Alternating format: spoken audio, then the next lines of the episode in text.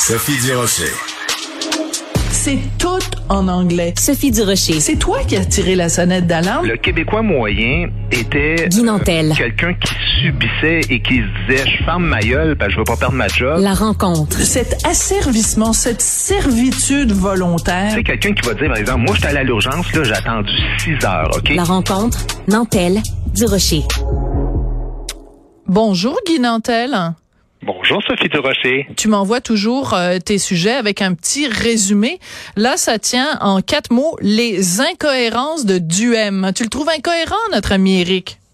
C'est un mot poli. C'est une formule polie. OK, euh, on attends, va, on va attends. Passer les incohérences attends. Pour l'instant. Non, non, non, non, non, non. Écoute, on met pas de gants blancs ici, là. Mais enfile tes gants de boxe. Le vrai mot que tu voulais utiliser, c'est quoi?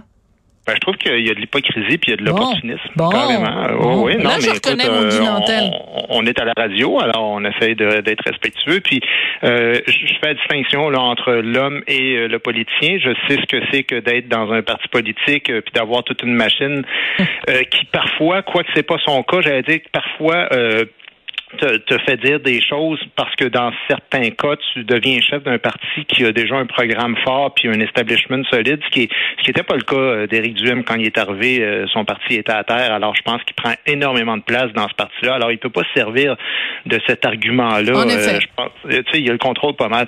Euh, par rapport à son concept de liberté, j'ai, j'ai déjà beaucoup de misère parce que, tu sais, euh, prends l'exemple de la, de la clause dérogatoire. Lui, pour empêcher le port des signes religieux des fonctionnaires, donc la loi vingt et un, et dit « Aucun problème, c'est parfait de contourner la Charte des droits et libertés canadiennes, c'est bon, parfait. » Hein? Bon, c'est beau. Après ça, il arrive puis il parle de la loi quatre-vingt-seize. Puis là, il considère que la même clause dérogatoire devient liberticide pour diminuer le déclin du français. Alors, ce qu'il c'est dit, très là, contradictoire. C'est... Exactement. Il dit contourner les droits des anglophones, c'est une atteinte à leurs droits fondamentaux et à la Charte des droits et libertés de la personne. Mais c'est la même charte, c'est la même affaire. Pourquoi dans un cas, c'est tout à fait correct de l'utiliser, puis dans l'autre cas, non? Ben, c'est une excellente question. Il faudrait que Éric Duhaime lui-même y réponde.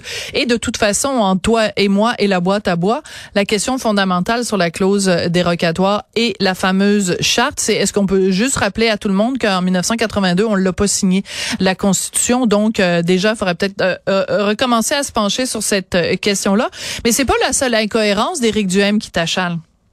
Non, mais en, en fait, T'sais, au départ, moi, j'ai, j'ai un souvenir, euh, j'ai joué euh, mille fois à Québec, là, puis j'écoute souvent, bon, Radio X, F M quatre-vingt-treize, j'écoute ce qui se dit, j'essaie de prendre le pouls, puis j'ai souvent entendu Éric parler des, des espèces de putes à vote, là, en disant que certains politiciens, euh, bon, euh, préconisaient quelque chose d'un côté, puis quand après ça, les sondages viraient, ils préconisaient d'autres choses, mais quand le Parti québécois, par exemple, parlait plus de souveraineté pour avoir le pouvoir, ben, si c'était des putes à vote, les, les libéraux de Trudeau qui refusent de légiférer dans le cas des paradis fiscaux pour plaire à l'establishment de Toronto ou tu sais, Québec solidaire qui efface euh, ces, ces, ces vidéos de désarmement de, de policiers pour se montrer un peu plus au centre. Mais c'est la même chose que fait Éric Duhaime. Tu sais, il aura beau parler de, de, de pute à vote ou je sais pas comment il appelle ça, mais c'est exactement le même principe. Tu sais, euh, c'est un gars qui est opportuniste, puis tant mieux pour lui s'il monte comme ça euh, au niveau des votes, mais je trouve qu'au niveau de la cohérence politique, il y a vraiment du chemin à faire.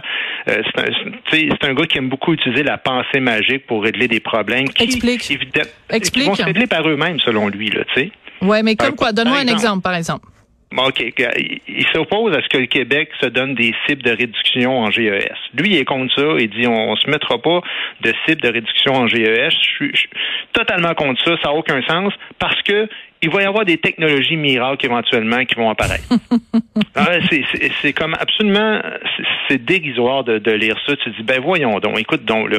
Puis en plus de ça, il parle des voitures électriques, il parle du, tu sais, du bilan qui va de mieux en mieux. Excuse-moi, mais Éric Duhaime qui fonde des espoirs dans les voitures électriques puis la technologie de demain, mon œil. Éric Duhaime est en faveur de l'exploitation du pétrole. Ben oui. Il est en, il est en faveur de, du, du projet de G N L. Mais moi, c'est correct, là, tu as le droit de défendre les politiques que tu veux, mais tout ce que je dis, là, c'est, c'est dis la vérité, Éric. T'sais, dis la vérité, dis qui tu es, puis dis, moi, je suis pour ça, là, augmenter les G E S. C'est pas que je suis contre le, le, le, de la réduction des G E S. Je suis pour l'augmentation. C'est ça qu'il doit dire, parce que c'est exactement ça qu'il préconise. Tu sais, je veux dire, là, comme l'opportunisme, là, c'est ce qu'on disait tantôt, le déclin du français. Dans la région métropolitaine, lui, ce qu'il dit, là, ça va se régler miraculeusement si on est gentil avec les anglophones, puis si on les voit comme des alliés. Mais donc, ben, excuse-moi, là. C'est pas comme ça. Dire... Ben oui, on le saurait. Là. Ça ferait, ça ferait depuis euh, dix-neuf cent soixante-seize qu'on le saurait. Si c'était aussi simple que ça. Ben, Sophie, on le saurait depuis combien? Tu sais, je vais pas remonter aux Patriotes puis au rapport de Ram, là, mais même pas à la crise d'octobre, mais et, on a eu une pluie de trahison où on, on a tendu la main puis on a essayé les francophones, là. Je veux dire, la nuit des longs couteaux en quatre-vingt-un, Meech, ouais. euh, quatre-vingt-dix, Charlotte Town deux ans plus tard, la tricherie au référendum en quatre-vingt-quinze, euh, suivie avec la loi de la clarté référendaire après ça, où euh, c'est le Canada qui décide qui va choisir de la question mmh. qui va être posée dans un prochain référendum. Le scandale des commandites qui a tout fait, qui a investi un tiers de milliards finalement pour tuer le mouvement sou- euh, souverainiste puis nationaliste au Québec. La contestation systématique de tout ce qui est identitaire, la loi cent un, la loi vingt et un, la loi quatre-vingt-seize... Ça fait traiter de raciste, de xénophobe, des dizaines de reprises. Désolé, maintenant, écoute, le système colonial nous a montré à mille et une reprises qu'on n'a jamais été des alliés des francophones pour les anglophones. Alors moi, je veux bien tendre l'autre joue, là, mais à un moment donné, on commence à manquer de joue, tu sais.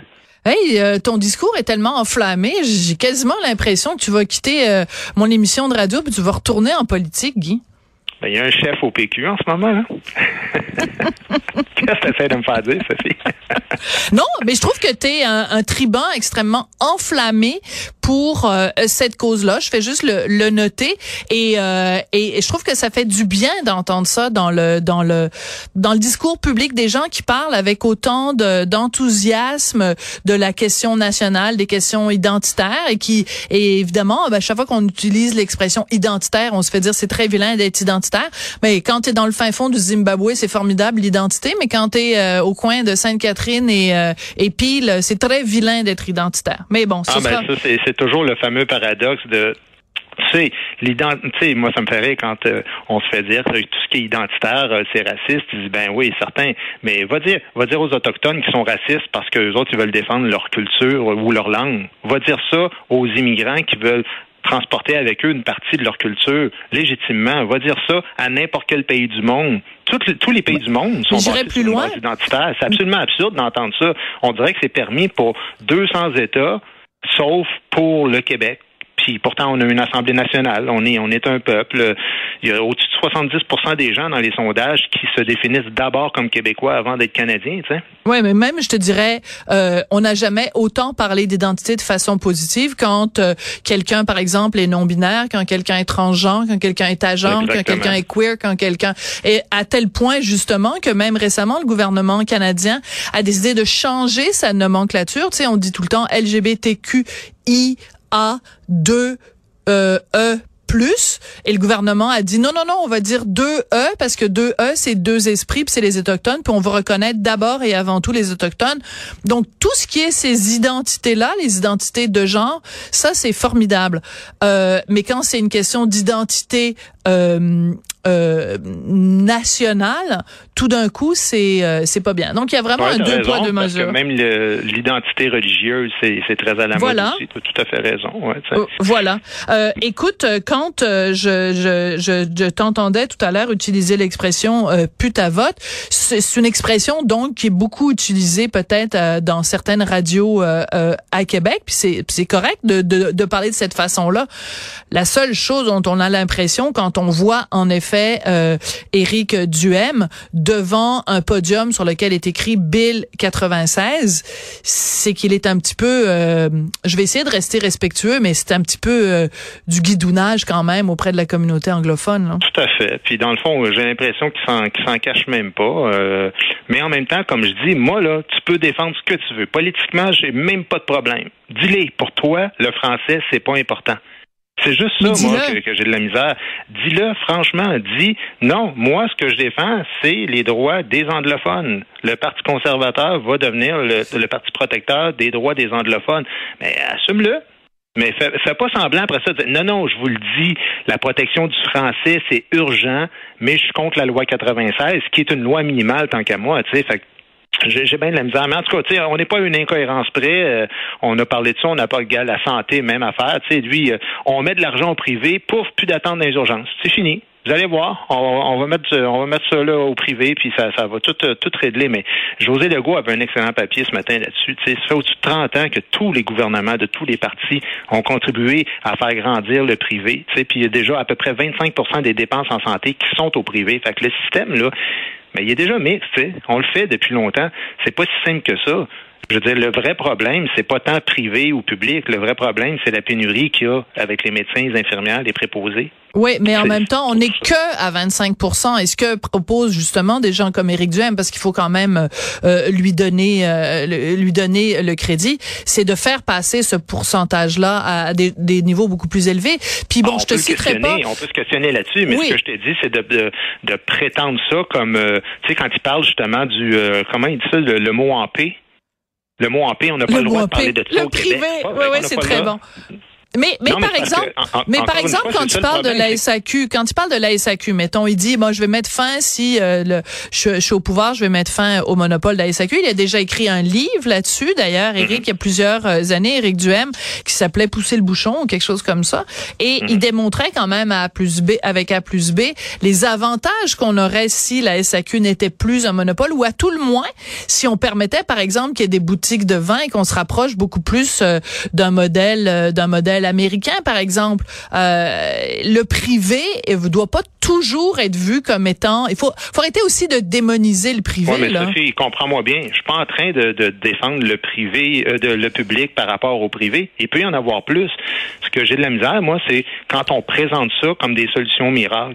Il y en a qui font ça avec la souveraineté aussi. Tu sais, tu connais mes oui. opinions, là. Oui. Mais la souveraineté, là, c'est pas un remède à tout, là.